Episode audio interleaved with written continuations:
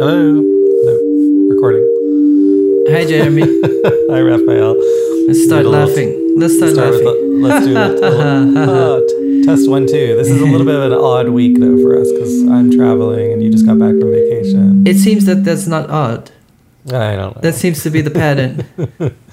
we can't. Well, we've been for the last few weeks. We've been a little out of sync from on our travel schedules. Yeah. I guess. Yeah. So this podcast will be a day later, I guess. This Yeah. episode. And you just so you just got back from Florida. Yeah. Yeah. We me. we went to Christina's parents uh, for three days, and then to Miami for four days, something like that. Mm-hmm. Yeah. Someone recently asked me like I was I was like just looking at uh, like a job listing or something and they and I was like what is this job and I was just curious about it and they're like uh, they thought I was interested in the job and they're like it's in Miami would you be li- willing to move to Miami like exclamation mark as if like there would be no way on that anyone could imagine me living in Miami I think was that's like, because you're so pale that they were like, "Are you sure? you're gonna be lathered in sunscreen all year." well you seem perfectly at home there in the pictures I saw of you Yeah, it, was funny. It, usually when we go, it's the sun the whole week, and this week it was kind of on and off. One day sun, one day rain. So we didn't uh, sit in the sun too much, and then the last day was perfect. So we're like, oh, we got to maximize our sun time. And then uh, we had bought new sunscreen, but we had lost that bottle, and we had this old bottle of sunscreen, which apparently didn't work anymore. So I uh, put, we had both put sunscreen on, and Christina is always very proud that she's Italian and she can just sit in the sun no problem. But we're both pretty red now. So you would let the the sunscreen expire that's a classic mistake it's like a, Well, it's it's complicated because it, it's it's Neutrogena and it's like hypoallergenic and Oh, no perfume. expensive. So it wasn't even expired. It was just a bad product. Mhm. Yeah, and I always I always stay under the umbrella. That way, the the tan comes slower and stays longer. That's Mhm. my strategy. And Christina's more like, oh, I I gotta get my uh, money's worth. I gotta enjoy the sun. So um, me, it's mostly my feet were burned because they were like sticking out from the umbrella. Uh, okay. But you had all the gear. It sounds like umbrella, sunscreen. Oh, yeah, yeah, towel. Now you. I, I, normally- w- I was I was thinking that we could do an episode about guilt and that I would start the podcast saying I went to Florida for a week to volunteer to help uh, with the opioid crisis and I spent my free time uh, helping people, but no, I didn't. I mean, the opioid crisis. That's a. That seems like something you could get into. Um, also, I. no, it, like- it, it, it, it it's just the, and I don't know if this would be a full episode, but the the the feeling of guilt and the the feeling of what you could do to make the world a better place and where do you stop?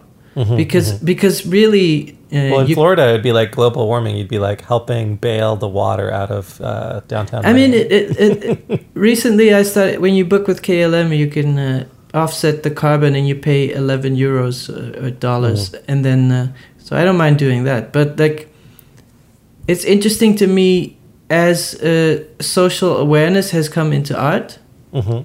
which is fine. I, I think anything's fine.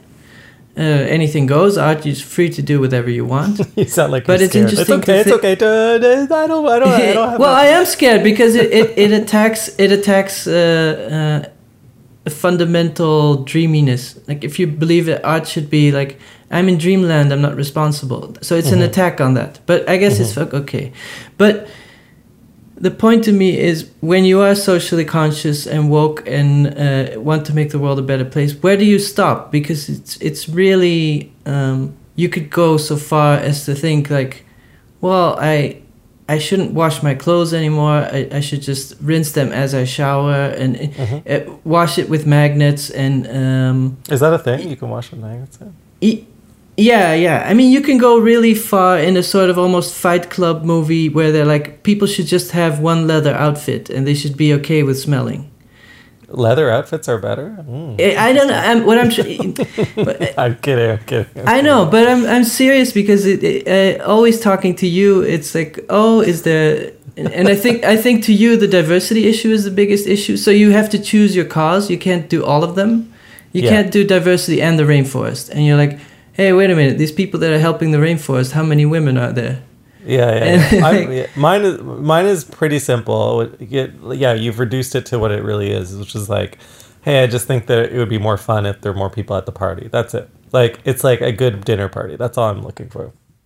about ideology. uh, uh, Maybe this is a discussion about ideology, and that I think life is too much, and I Mhm. try to reduce things, and uh, uh, that makes me feel better. And I think the world would be better if we owned less things. But Mhm. at the same time, I make a lot of stuff that has to be shipped around the world, and uh, I make a lot of websites and servers have to run. And uh, I don't know. I, I, how do you feel about?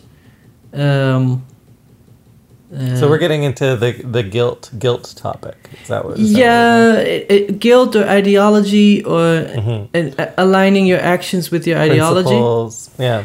Well, be, No, no, because because I- think if I would ask you your principles, it, it, it there's different ways of, of going about it. Because there's like the the less argument, like travel Mm-hmm. less, eat less meat, and the other argument is like do more of of certain things you believe in. So, if I asked you. Should we support the opera? You you should, you're probably going to say yes. Should we Mm-hmm. support experimental music? We're going to say yes. And then Mhm. if I ask Jeremy in the last ten years, or the last five years, how many times did you go to the opera to support them? Mm-hmm. So say that that that, yeah. that dichotomy of action and ideology. Are you familiar with this concept of like, well, uh, maybe because I've been doing a lot of management training recently, but like one of the kind of the core principles of like um, that they've shared with us. That I was doing this, I was using these words before, but then it was really interesting to have them repeated back to me in a management circle just because like as an artist that's not what you expect. You don't expect to like have some ideology and then walk into like a managing management workshop and then they're like here's our philosophy and you're like wait a second that's my philosophy as an artist. And so one of the the, the philosophies that they shared is like we all need to agree that we're going to come to this group with open heart and open mind and why do they say that? Just, Yeah, just in a very crass, cynical way. It's a business; they need to make money. Why is that good for their bottom line? Because one of the problems in business quite often is people who are unwilling to change. So what can happen in a business is and I'll t- explain in the most simple terms that it can get very complicated, but like in the building, you know, as a company matures, and I think I've talked about this before, certain rituals and ways of doing things harden and people get really committed to that way because they've had previous success. But that very success, if you harden it or make it unwilling to change, can sometimes prevent a company from isn't- innovating or addressing a new market opportunity. It's, it's funny that you're so deep in in this innovation cycle and this Yeah. change cycle, because there's also a method of a pre-capitalist, more uh, a trade or a craft where you're really good at leather shoes and you Mhm. pass that knowledge on to your children and, and Yeah, they learn from you. And That's it- bullshit. so you you would time travel to like a, a blacksmith in the in the 1500s and be like what if we put them on backwards you need to think outside the box and like, yeah, but, yeah. but it, and and so maybe the the the core of, of all this uh, all these issues of, of constant innovation create expansion and overuse of uh, resources Well, generally, like you know, the, every creative act is a is a process of divergence and then convergence, and so yeah, these things are always ebbing and flowing. But if I went back to that blacksmith, I'd be like, hey, you know, you could use this fire to make energy, right? And then I would have invented the industrial revolution.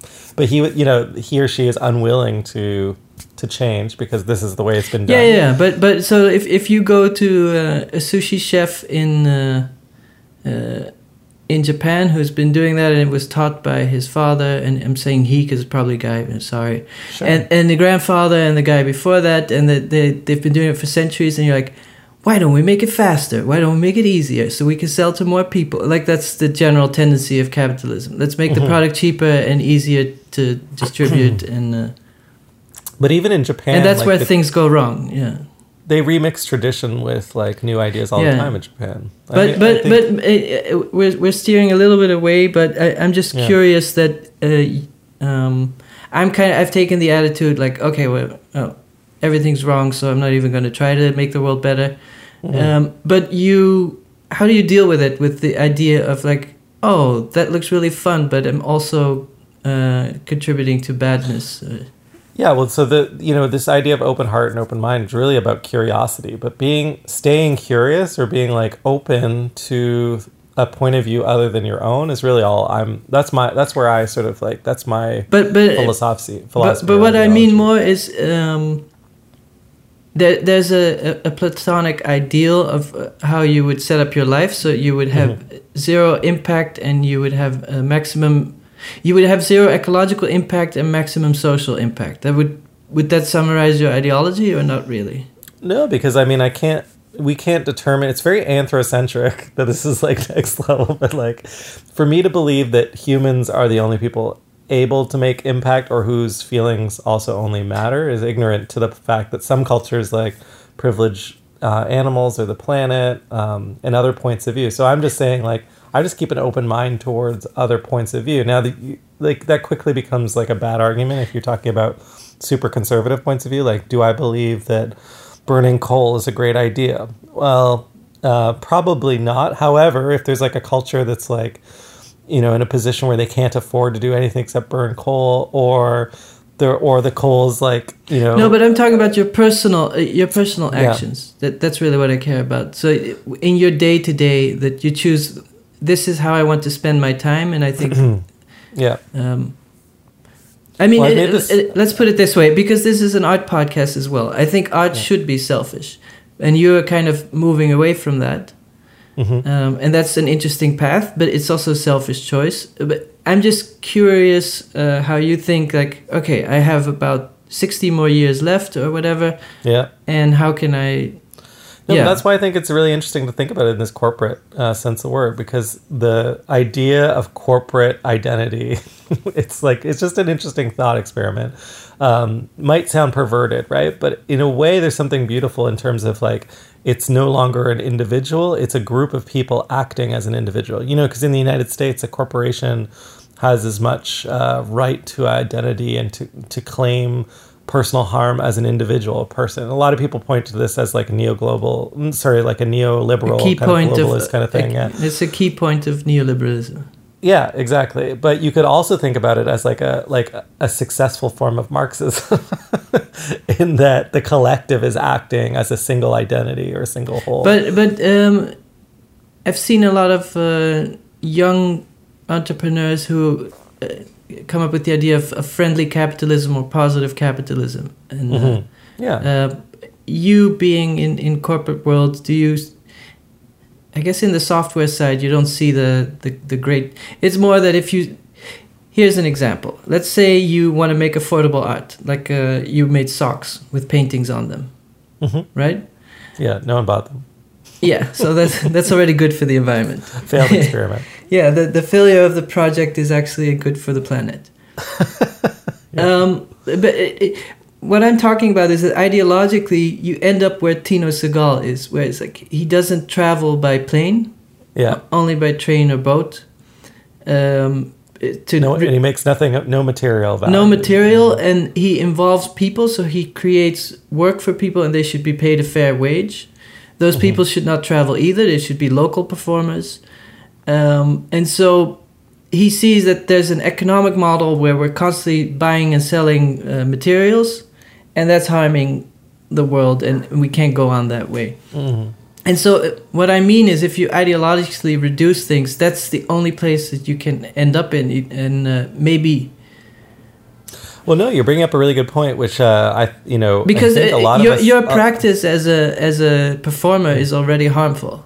mhm. That's Well, I had one. I think we had both assumed, you know, as young uh, internet-based artists, that by practicing and creating work for the internet, we were having zero impact, right? And then over the last few years, it's sort of been demonstrated that actually there's like a tremendous impact to the data economy, and you know, the, these data centers and the internet actually consume Yeah, a vast yeah, amount yeah.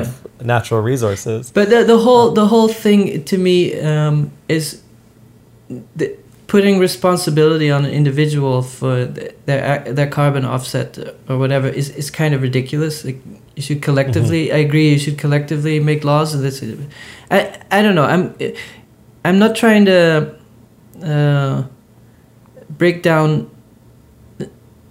I'm just trying to think of the economic the the. Um, I'm I'm interested in the difference between personal actions and personal views. So that, that Mhm. maybe for you that you decide, okay, I should not eat meat at lunch, And- and, and I don't know artists- if, I don't know if you've been able to keep that up.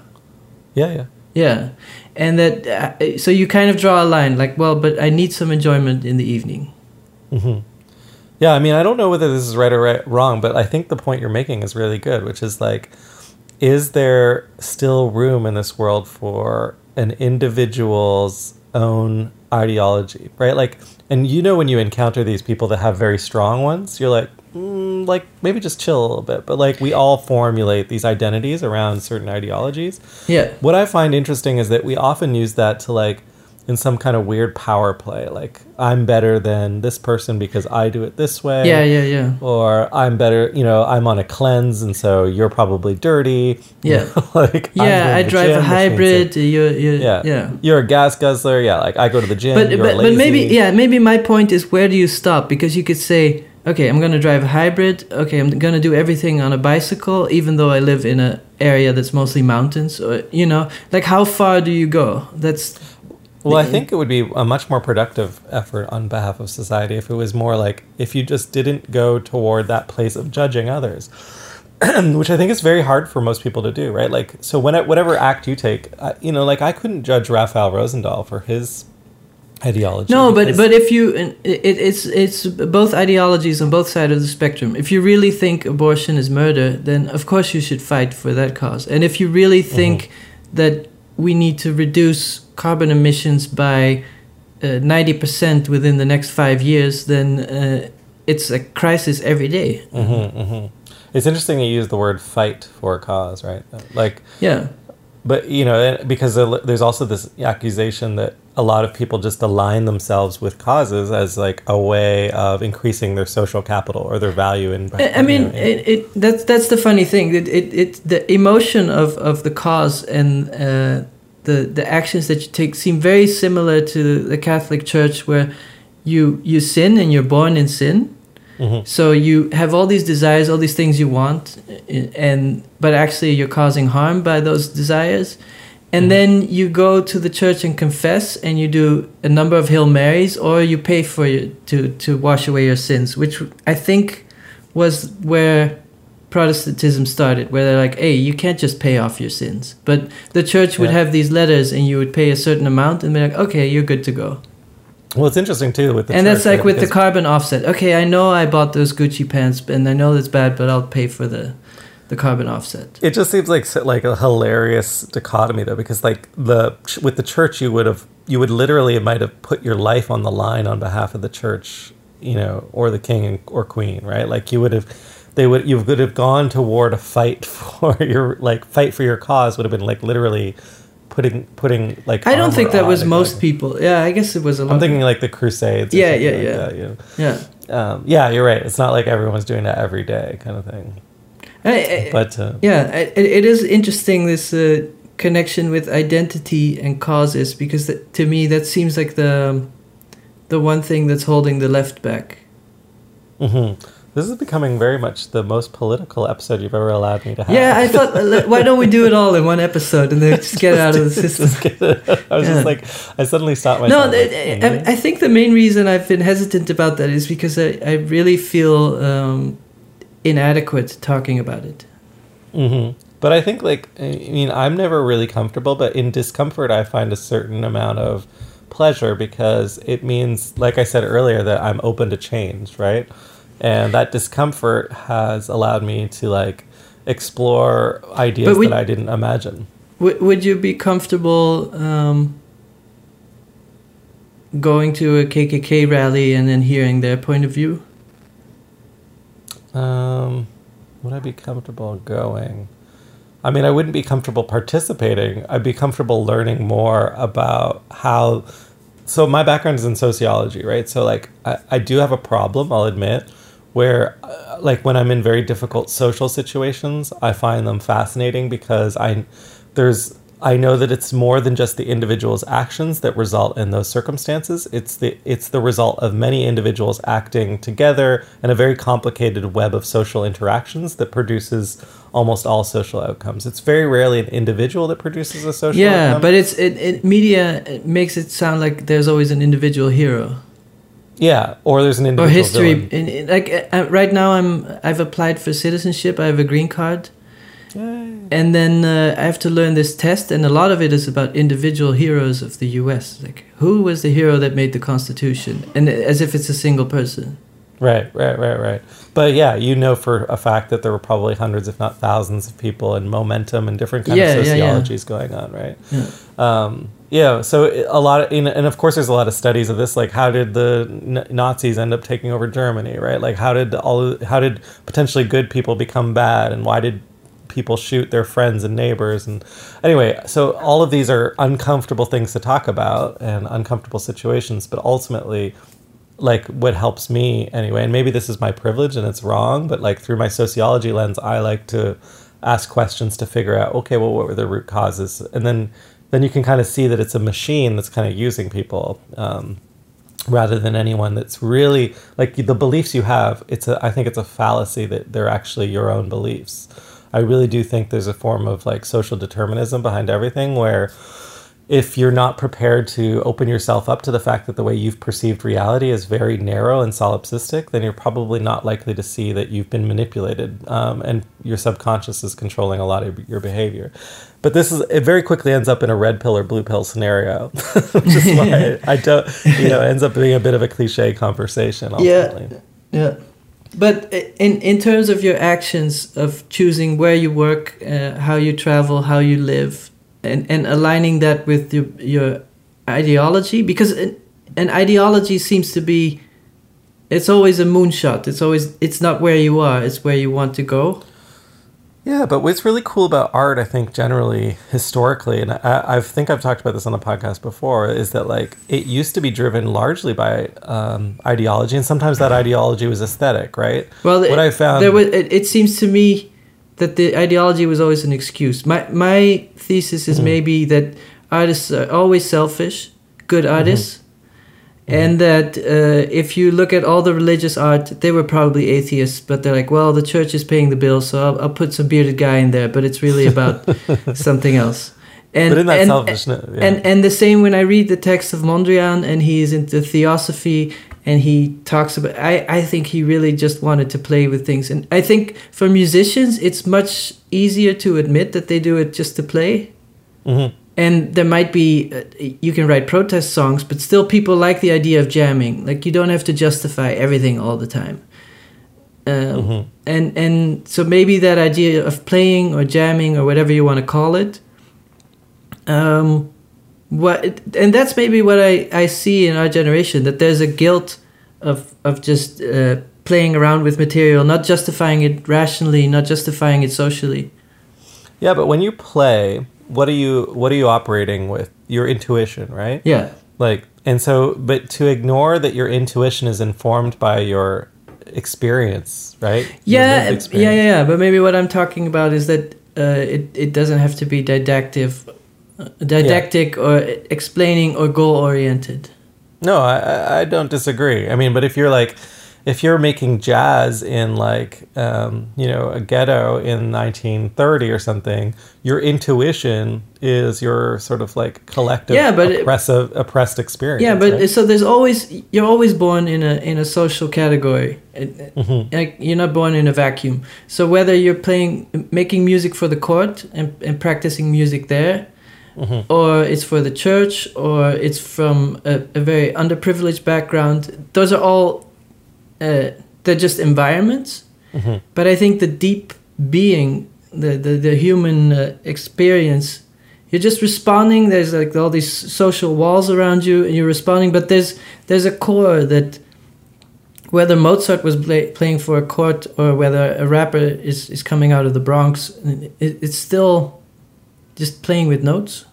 hmm Yeah, but I, I, I really like what you're saying, which is that like when you allow um, yourself to be selfish, you're essentially actually becoming a channel or a conduit for all of your perception, both conscious and unconscious. And Yeah, you're just yeah, it- basically channeling the world. Yeah, and it, it it's uh, it's like it, it's just my preference. It's it's how I see it. So I understand how solipsistic that is because some people say, well, art is a tool to weaponize, and then we can uh, art can articulate something, and then other people can work with that, and maybe that's true. And uh, yeah, But then remember the romantic notion of the artist and their, you know, their, you know, going out into the field en plein air or whatever was, you know, or traveling the world. The artist's role was to have a lived experience Yeah. beyond that of the normal Well, individual. It's almost like if you see professions as different organs of, of a society. So uh, one organ is like uh, the food supplier, and one organ is the food uh, distiller, and one organ is the energy, and one organ is the, the engine, and and the artist is maybe the eye or the ear, but without judgment and without uh, too much of a goal. The brain can, society can process it later, but the artist should Mhm. just play around. I think, and, that's I- maybe. I th- it feels like the current moment, the the, the curator heavy shows Mhm. that, that there's a lot of emphasis on justifying why art exists. Yeah, I mean, I think you're right because And that's maybe the same. The, the, it, it, it, that's why I wanted to talk about politics. The same justification in your head is like, well, I want to go to Hawaii. The weather's really nice. I know it's bad for the planet and for the people there. Uh, we're, we're ruining everything as tourists. But fuck it, I'm selfish. I want to go to Hawaii. Mhm. and that timing, same- by the way, but And that same feeling when you're like, I know paint and chemicals are bad for the planet. I know that traveling and sending the work back and forth is bad for the planet. So I should be making work like Tino Sehgal. But the idea I had, and fuck it, I want to make this painting. hmm hmm Yeah, but I mean, to, to not ask yourself why you want to make it is the, is what I would consider the only. Well, I, I Yeah. think asking why too much is dangerous because if you ask why too much and you get into and, and there's a whole thing and I think that that's guilt related. This asking why too much. If you say I have a right to play, end of story. And then you don't ask why. Why should I want to play? I mean, it's no longer fun anymore. because if you if you if you the idea of like imagine a three year old and you're like okay so why do you want the legos you Mhm, know they're mhm. plastic right yeah, and the child's like, I'm not thinking that way. I just like color and bl- and building stuff. yeah yeah yeah and so i understand when you're older you have responsibilities you're part of the world but then at the same time that's very contradictory to being an artist when you have to Mhm. justify too much One thing that I find is interesting though is like certain artists who we actually romanticize for this complete ignorance of social responsibility. Like um, one would be Picasso, right? Be like, well he was Picasso- he was kind of political yeah yeah, well, he was kind, Of, yeah, he was kind of political, but he was also like, you know, misogynist towards women, right? He had, a, yeah like, but a- it, it also he was a member of the communist party but he made all his money selling to rich americans so Mhm. He didn't make But- art for the affordable art for the people. So that's yeah. To me- No, to like- me, but he gets when- this like when- free pass. I- well. you know, I don't know when when artists attach to an ideology, to me, it just seems like has nothing to do with the work itself. It's it's just Mm-hmm. a social vehicle. But he wasn't the only cubist painter, right? Like it's like when people talk about Picasso's genius, this is the one thing that I try and figure out is like there were a lot of cubists, and he he you know he, was one of them. What was different, you know? But he wasn't, and he wasn't behaving well. Well, you know, he was what you should do is go to a lot of museums, and then every now and then you'll see a Picasso, and you don't even know it's a Picasso. It's a bit like uh, compared to Aphex Twin, where you'll hear a playlist, and you're like, "Hey, what's this song?" Oh, that's Aphex Twin. Oh, okay. Every and of course, excited, it's uh, like, of oh, it's Picasso. yeah, and so th- this idea of the single genius is dangerous, and there's often a lot of people working together, and there's like there's Squarepusher, and there's Yeah. tons of other people. But, But not- every like time I. I I didn't know much about electronic music, and then a, a playlist would be playing with all kinds of stuff, and I'm like, Mhm. hey, what's this? And it really was really every time I asked, hey, what's this? It was Aphex Twin, and I've I've experienced the same thing with Picasso, where you're going through a museum and there's tons of old ass paintings, and you're like yeah. damn oil paint all looks the same oil paint just looks like oil paint and it just makes everything look like it's from the 30s and all of a Mhm. sudden you're like hey this one is really interesting and weird and, and it seems to emit light and it's really speaking oh it's picasso Yeah, yeah, yeah, yeah, yeah. But is that like? I mean, if you And- saw and a maybe- room full of cubist work, could you pull out the Picassos? That's the I, question. i'm I not sure but I, I, I just know that a number of times i've walked through museums kind of it, I- I'll walk through pretty fast, and then uh, and it, this might be an argument also why uh, Picasso's too populist because it pops too much. So you could say he, he's not very good at nuance or subtleties. Mm-hmm. Oh, it's like an oh, it's like a TV with the saturation settings. yeah, the yeah, yeah, yeah. So and and and uh, maybe I'm just always drawn to saturated colors. So it, but I don't think I'm the only one who likes Picasso. But No, no, you're not. yeah, but uh, there's something. Uh, it's exactly the point of like, was Picasso important because he spoke to the people and he was member of the Communist Party and he was it made art that uh, like that addressed the feelings of war and etc. And all Mm. these things are true. Yeah. Hmm Yeah, I mean, but then like you know, sideways at the same time, yeah, that that person was alive. Maybe like Pollock was making fewer works with m- like more, more like conceptual energy, uh, and you know, and would you you would spot his as well, and you'd say, oh, it's a. It, was it just because it was different? He was also. I'm just thinking of people who were backed by ideology, right? Like they had ideology, Yeah. but the cult of identity, you know, was like built up around. Well, if them. if we go in our own time, uh, the the yeah, let's talk about that. the, the triennial uh, at the new museum, hmm um, the last one and this one, a lot of it revolved around politics and identity politics. Um, so like Juliana Huxtable kind of stuff. yeah, yeah, yeah, and so um, that also formally results in new ideas. So that that ideology can fuel something that then looks different just because it it came from such a different angle. But I think what you're making is actually a pretty good point, or maybe that we're arriving at one, which is that it actually isn't one or the other. That Yeah. it's all of these, all of these sort of threads together, woven together, create But an the- interesting narrative. There is a, a thing about guilt that um, in, and this is maybe coming from the netherlands that enjoyment is suspicious. Hmm so maybe you're the same like i only want to spend 10 bucks on lunch. You, you told me that. So Yeah, even though you make enough money to go to a very fancy place and spend more time on it and so the conceptual art kind of took away like we're going to move uh, away from eye candy as far as possible. Eye candy Mhm. is suspicious. Um, so we're going to do everything in black and white and poor materials and the, the most efficient execution of the idea and and but then you you get into this weird logic where bathing in these uh, useless ideas and going further and further is enjoyment and and is just as baroque as uh, uh, covering everything in gold and rubies. Hmm hmm so it um, you you come from an ideology where you're like, okay, everything's too market driven, everything's too indulgent and baroque, so let's be as as uh, reduced as possible, and then that path to reduction and that competition in being as reduced as possible then becomes indulgent in itself.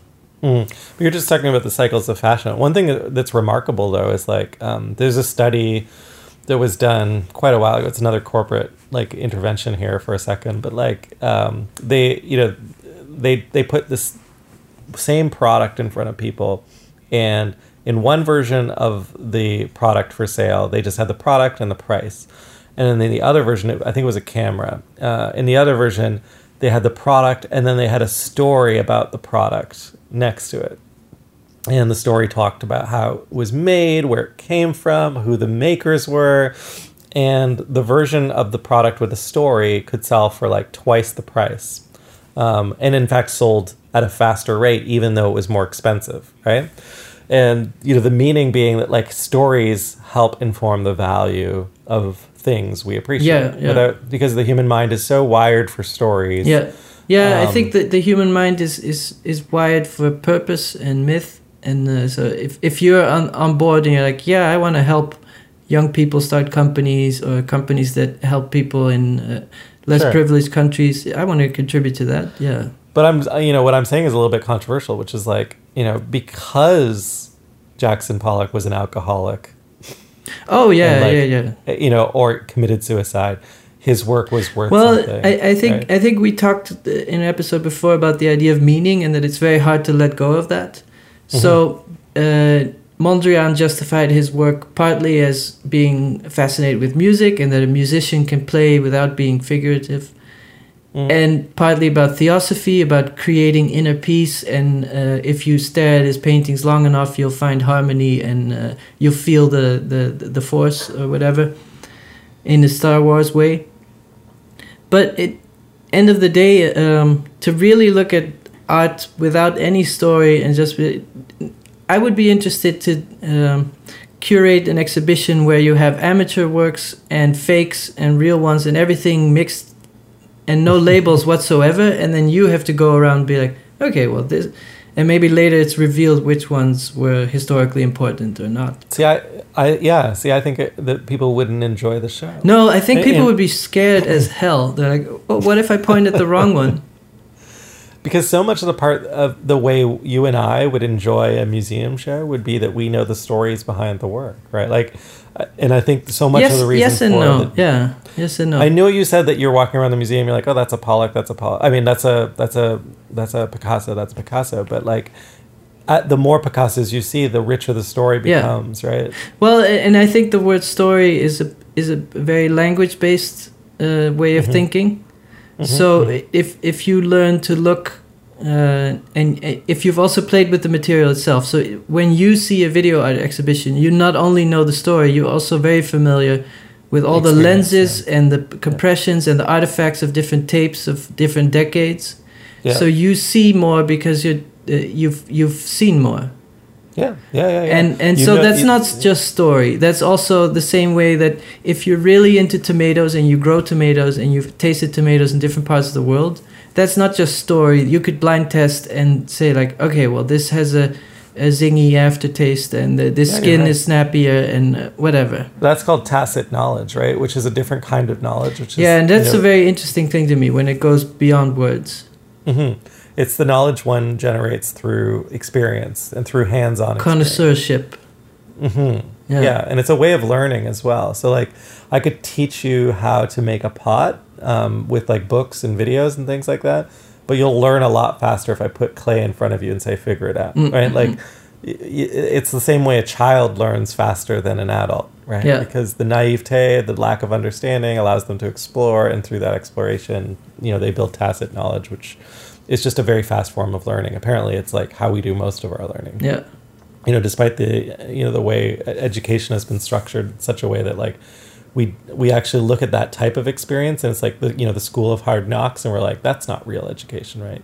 But actually that's why the people that drop out you know, quite often end up doing better than those that stay in school because they've had the opportunity to build that tacit knowledge which is like incredibly powerful like knowledge through experience Yeah. and through making. Yeah yeah yeah yeah it, it, it's always better to get the idea out of your head But ultimately, um, that's what we've been talking about the whole episode, right? Which is like, if you're curious, right? Like the material of ideology is a kind of material that you can like bend.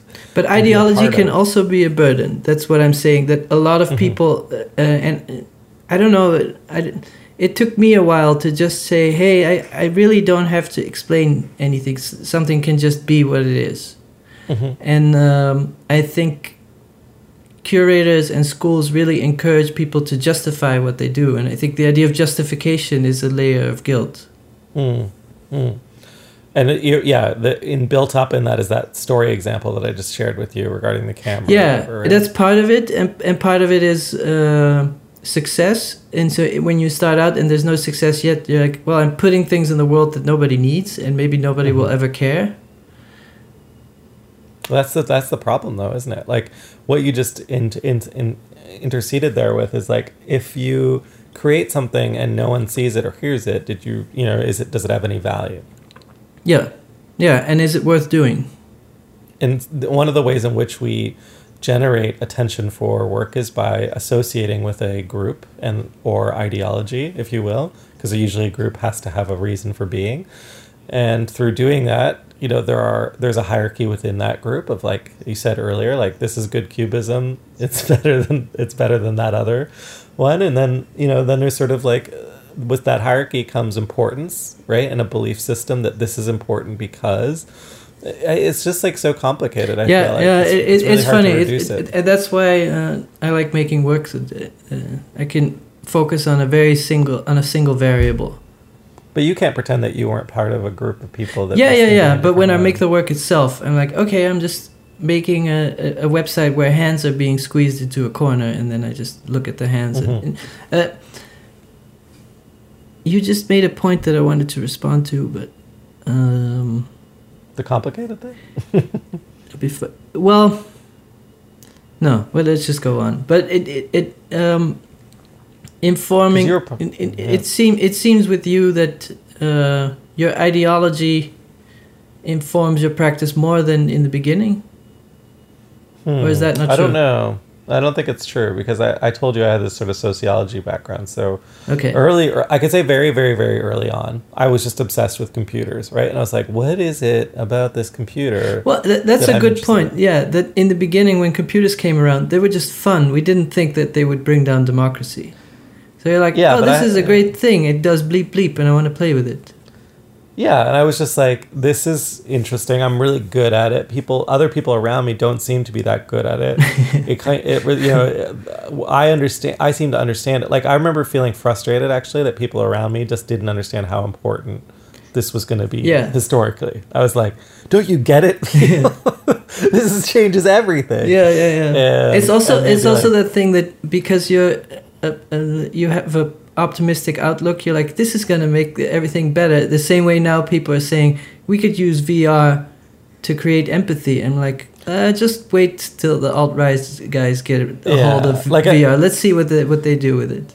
Okay, we, I mean, maybe this is the point of the podcast where we say like the tech sort of romanticism and the romanticism with the you know Northern California is like pretty much dead right now. Like, yeah, yeah, yeah. I just I, It- it- I read it- like it a- went yet another. It went from utopia morning. to dystopia in a decade. Yeah, well, I'd say even in the last twelve months, it's just like every day now I read like an editorial in like the Guardian at the time. Well, this is a very interesting point because it, the, one of the most important things is to retain talent. Yeah. And if you as a developer have a choice of like, okay, I could make 200,000 at a shitty company or 120,000 at a uh, company that I, aligns with my ideology. Mm-hmm, mm-hmm. But what's really interesting is like those, yeah, is that that like that at least with the tech culture thing, it's true. It was ideology first, and mission and vision is so much a part of how those companies exist. And like, of course, there are examples outside of that, like Patagonia and Nike, like companies whose brands we all know and love. But the number of tech brands that sort of took the best of what all those other companies were doing, and then like made that part of their hype cycle. Well, yeah, like uh. Zuckerberg said, yeah, we just want to connect people. Yeah. Yeah, yeah. Well, yeah, connect all of the human beings on the planet. Like, and there's this idea in tech maybe people don't know about with a, it's it's called a BHAG. Are you familiar with that term? No, I'm not, but it sounds it's cool. a big, big, hairy, audacious goal, and you can't have a company Okay. without a big, hairy, Yeah, yeah, audacious yeah, goal. yeah. And it's like, so tech entrepreneurs be like, "What's your BHAG? What's your BHAG?" It's like that doesn't even make any sense. But it was so much a part of that culture, which is that you had to do something audacious. yeah, like Microsoft this- wanted a desktop on every desk, like a, a, a, a PC on every desk in the world. Yeah, and there's this another term that's more pom- common now that I'm sure you have heard, which is what's your moonshot? Yeah, and yeah, you would yeah. hear like people be like, our moonshot, like it was But like it- it- in, it's the funny- space race was yeah, glamorized that- in the 1960s. Th- this work ethic or this ideology is a is a premise. It's not the whole world works this way. But and so when you tell an artist what's your moonshot, there's also a way of really humbly making art without moonshots and just saying, well, I want to make watercolors of flowers because I love wa- uh, I love flowers. Mm-hmm, And it's not like, oh, I want to have a flower painting in every museum in the world. Like you could just Yeah. enjoy the, the process. And so It comes down to this basic, you know, issue of incrementalism versus innovation, right? yeah, And but and it, it's a very aggressive approach.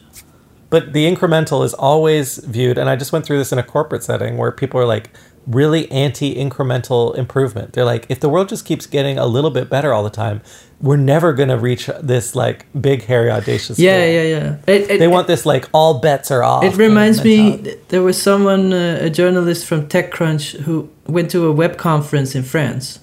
Mhm. And um, the French culture, of course, this three hour lunch break. And he said, We had amazing food, but I don't like this way of living where you spend three hours at lunch. I, I want to break stuff and innovate and uh, change the world. Mhm. Mhm. But it's so funny when you're like, inventing Uber or whatever and you don't have time for lunch. And it's like, what was the goal? Was it to get to McDonald's faster with the Uber? Or to have Yeah. an like what's a better life? So this this ideology or the moonshot or where you point your telescope was very interesting. Well, it's very hard to put a period on a sentence, Raphael, for us to decide that it's good enough, right? Like for people to, it's like leaving a good painting, you know, behind, like which is a bit cliche, but like when is the last? When is it? When is it done? A lot, yeah, yeah. yeah, a lot of painters will say it's never done, right? And then they paint over it, and you know, there's a lot of that, uh, even in painting history, right? Well, this podcast is never paint. done. That's for sure. that's right. Um, that for me, uh, that's uh, in a way like a nicer way of thinking about the whole thing, Yeah, which yeah, is like yeah. it's never done, but it's actually maybe never improving. But either. but it seems that um, ideology. So if if if guilt is like the the difference between where you are and where you want to be in your ide- ideology, Mhm. and so if you're obsessed with efficiency, then wearing nice clothes, uh, listening to music, uh, enjoying food are all in the way of the goal.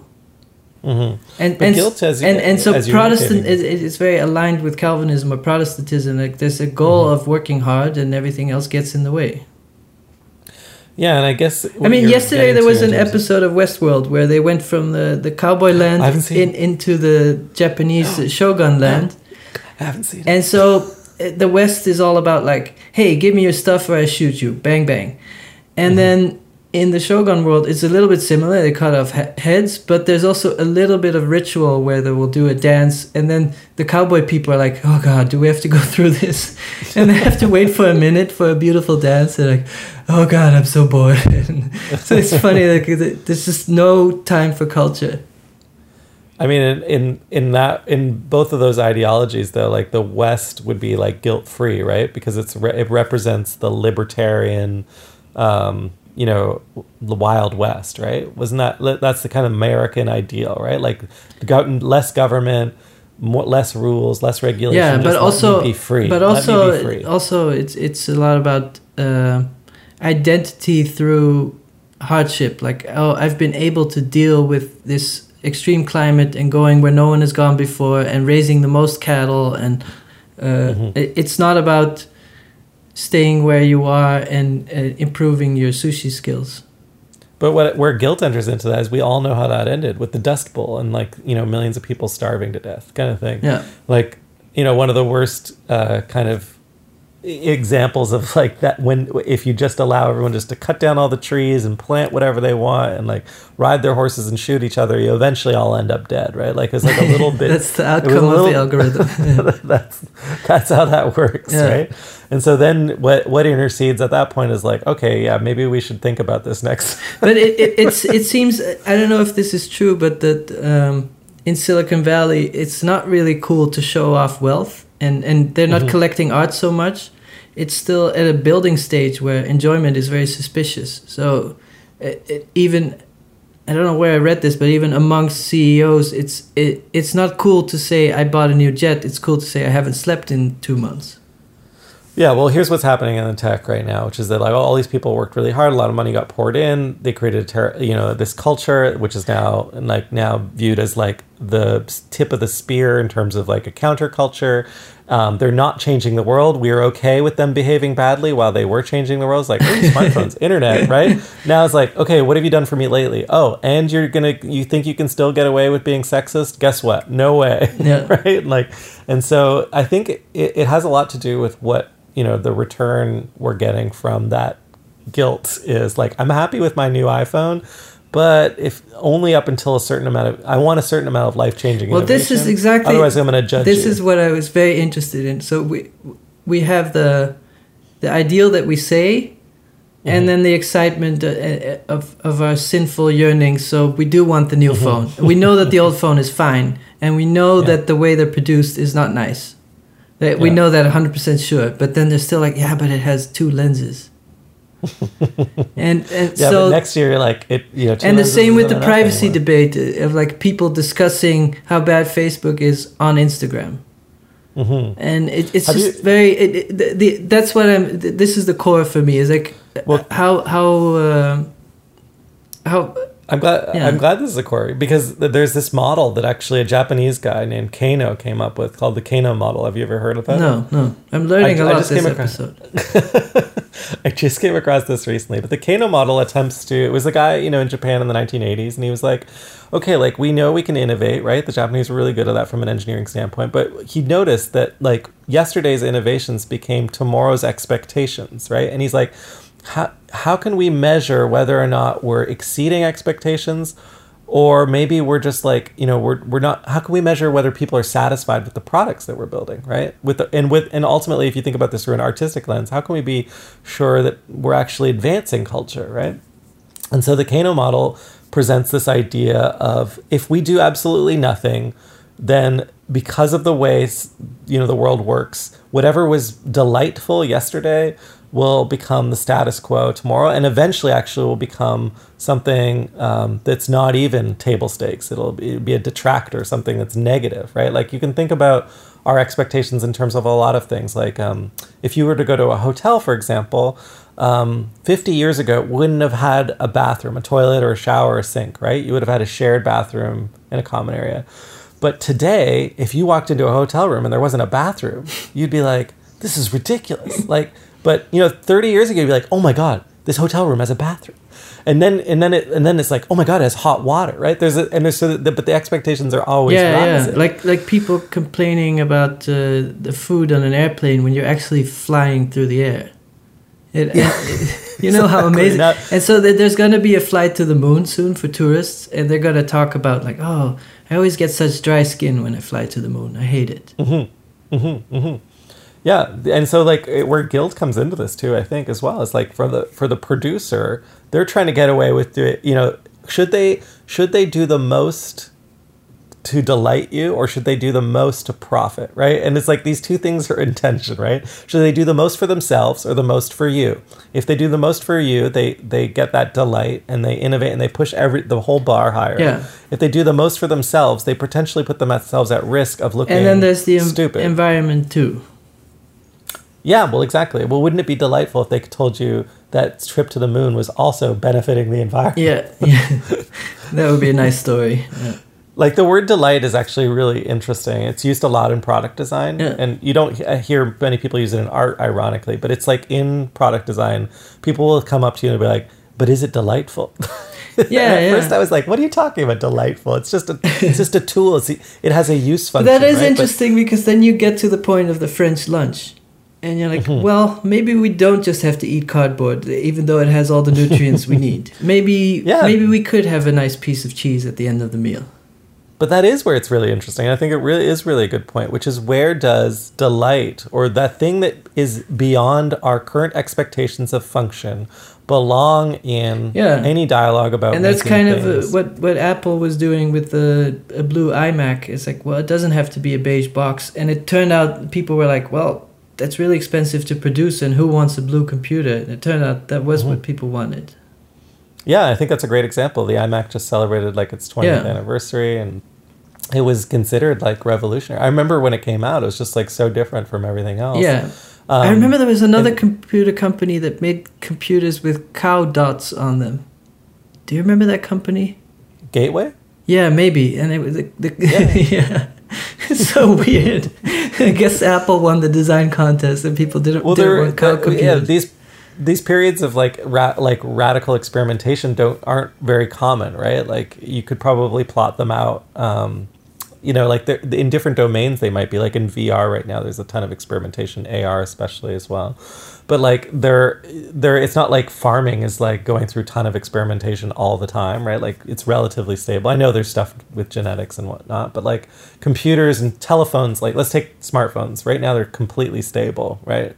As as far as like innovations yeah and versus... i really like this stage of of uh, perfecting of, of the sushi chef just little little changes and because mm-hmm. you can say it's still but if you have a five year old phone it's really different Mm-hmm. It's in this iteration cycle. Yeah, and I find this cycle. kind of, uh, for me as a consumer, there's something very beautiful about uh, going to a platonic ideal and nobody's there yet, and there's a competition, and yeah.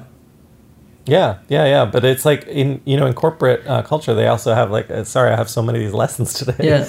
The the way investments are structured, or the way you finance things within a company, you're really supposed to uh, mostly fund incremental activity, right? Like, and then there's supposed to be like 20%. I, different people use different uh, me- metrics or amounts. 20% like, wild card? Yeah, exactly. For for revenue that might replace Maybe the art market. Other... The art market is the same. It's like 90% well, oil painting, and then we can have a couple of freaks. Yeah, that's right. Because, but in like at Google, for example, the twenty percent is like every ten years is supposed to replace the entire value of the previous eighty percent, and that's their view. yeah, so there's It's like, constantly people tweaking the ad algorithm and they're putting 90% of their resources on that. And then Yeah. someone comes up with Gmail. Now, if that were true in the art world, though, we wouldn't have so much painting still, right? Or like, unless you're thinking ideologically, painting is shifting quite a lot. Um, Yeah.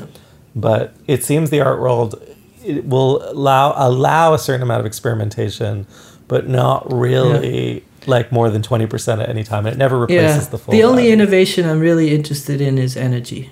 Like if, if someone hmm. can figure out that Back to the Future engine that you put a banana peel on the car and you can fly that like that, that you can create nuclear energy out of a banana peel that that seems to me that would just solve everything in my head of this idea of I'm adding crap to the world and like oh we can recycle the crap and it, it- that it, everything else flows from that so whoever figures out the banana peel to megawatt converter that that's that's the only innovation I care about I feel like this exists. Like, I think if we did a Google search, there's like you. There's definitely. I feel like I've heard about some kind of like compost engine or something like that. yeah well it, it doesn't That's, uh, exist at scale so um, Right. but for someone to figure that one out that just seems it, it, it just seems like the most beautiful thing to me hmm and like for someone to figure out the next social network or VR it's who cares and uh, yeah Well, here's what I can tell you: Wim Delvoye, who's a you know Oh, yeah, yeah, yeah. Belgian art, Belgian, right? yeah He figured out a way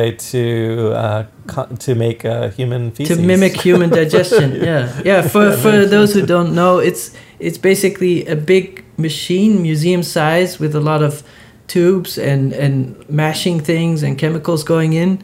And at one side of the museum museum, a, a waiter comes in with a silver dish and like from a good restaurant pours in a meal. And a few hours later, there's poop that comes out that really smells like human poop, and that's then vacuum sealed and sold It's very and and he's yeah. been working on a, a dishwasher sized one for the home where you could just throw your food in and it would come out. now if that if that's not wasteful Yeah, and celebratory but that's exactly waste, I what what what I like about art is that you can just uh, do whatever you want.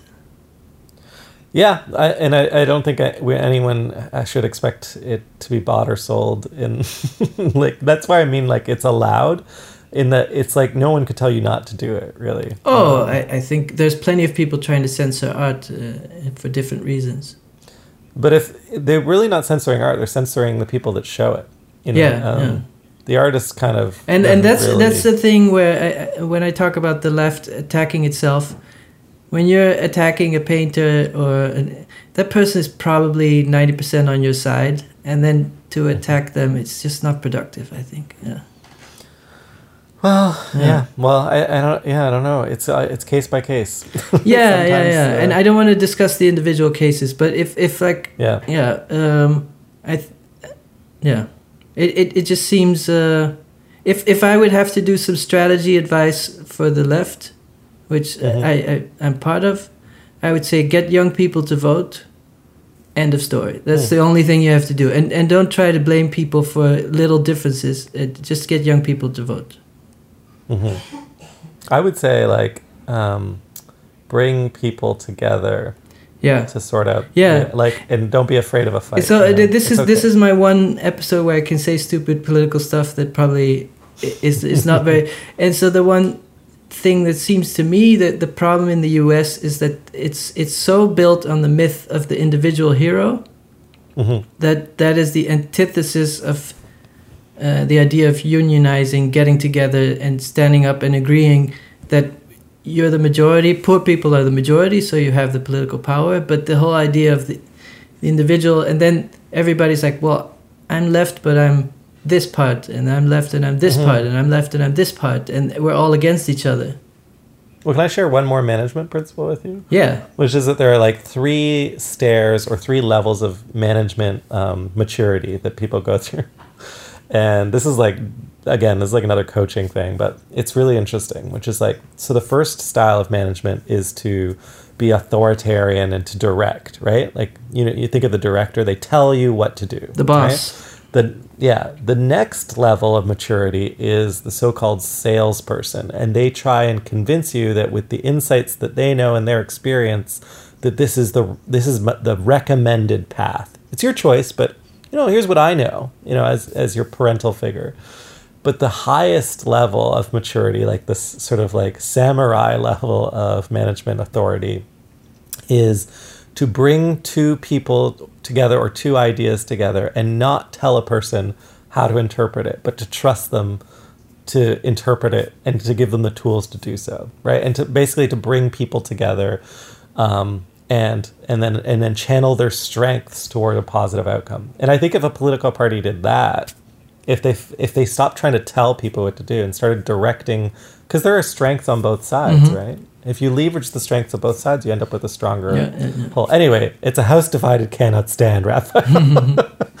uh, and I think the same is true in the art world, right? Like if Yeah. you're just a little more tolerant And, of, yeah. of, of the strengths on both sides, So, we'll and and cool. so now that we're squeezing this pimple and get all the political stuff out of the way, yeah, I was thinking about this idea of um, you can vote in each country. So you, you have uh, maybe in the U.S. you have two choices, in other countries you have five choices or whatever. But then when I think about me personally, it's more that I vote by where I live. So then uh, Mhm.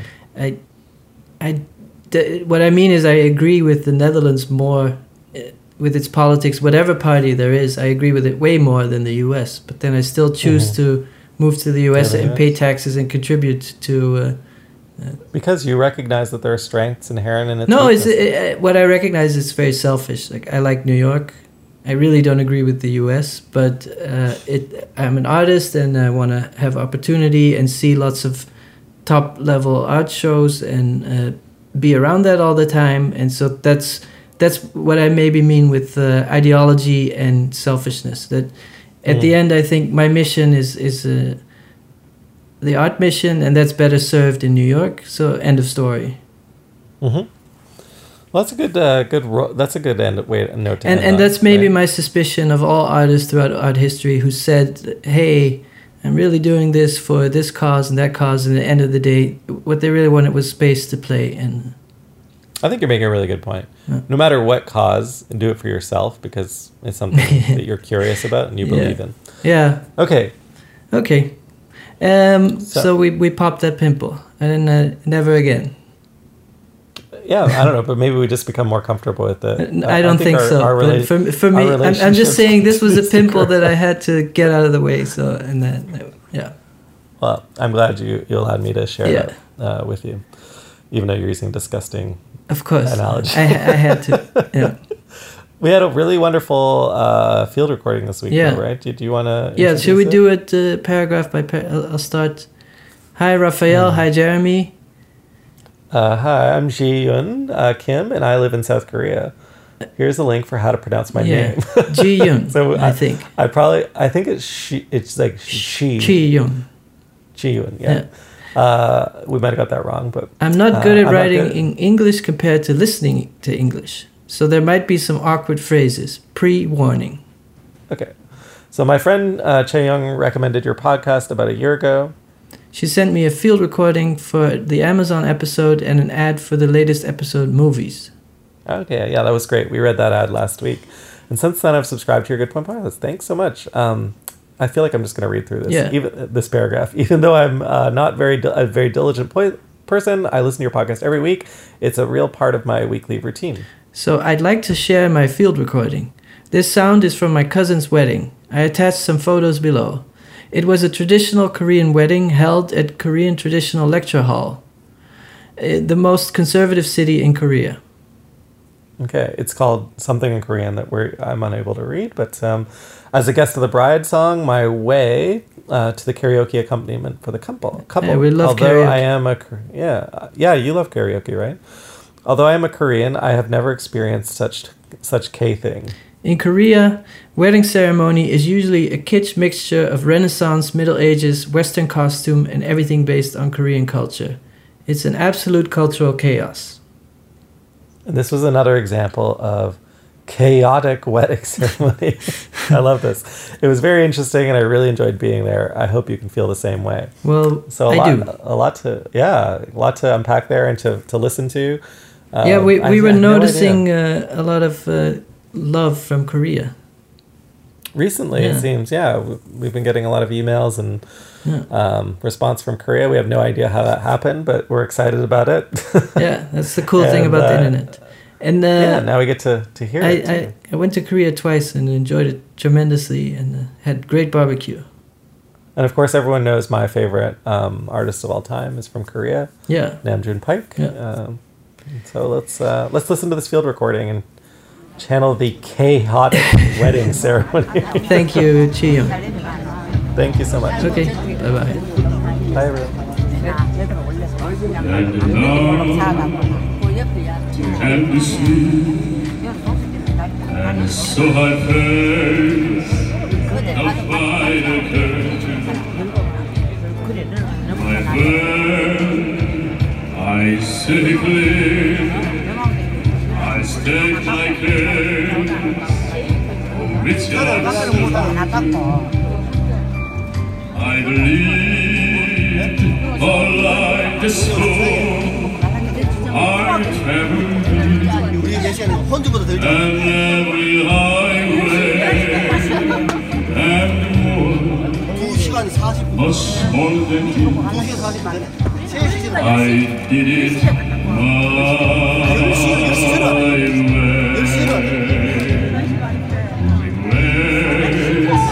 I'm ahead of you but then again 몇 시간 오니까 11시 반 거니까 took you to make 그래가지고 오다 sure 보니까 요 10시 멀었어요 아, 한 시간 I 동안 did what I had to do, And so true Without